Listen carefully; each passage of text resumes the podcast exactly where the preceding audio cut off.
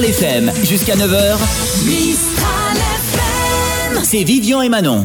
On va se faire pour la suite on... un petit est-ce qu'on a vu? Voilà, donc si vous avez loupé les, les infos les plus dingues de cet été, séance de rattrapage tout de suite. Euh, Manon, est-ce que tu es prête? Oui.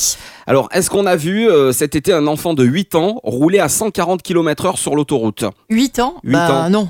Non, eh ben si. Ah si, bon? si. Alors ça s'est passé en Allemagne, euh, c'était euh, c'était quand? C'était la semaine dernière, il me semble.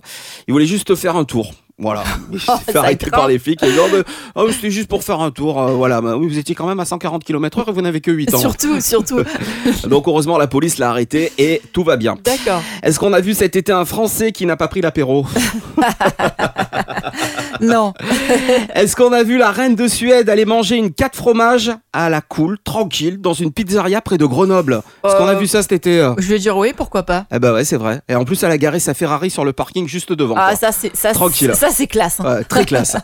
Est-ce qu'on a vu enfin euh, cet été Macron dire bravo à Thibaut Pinot, vainqueur du Tourmalet, et Julien Alaphilippe, maillot jaune. hein.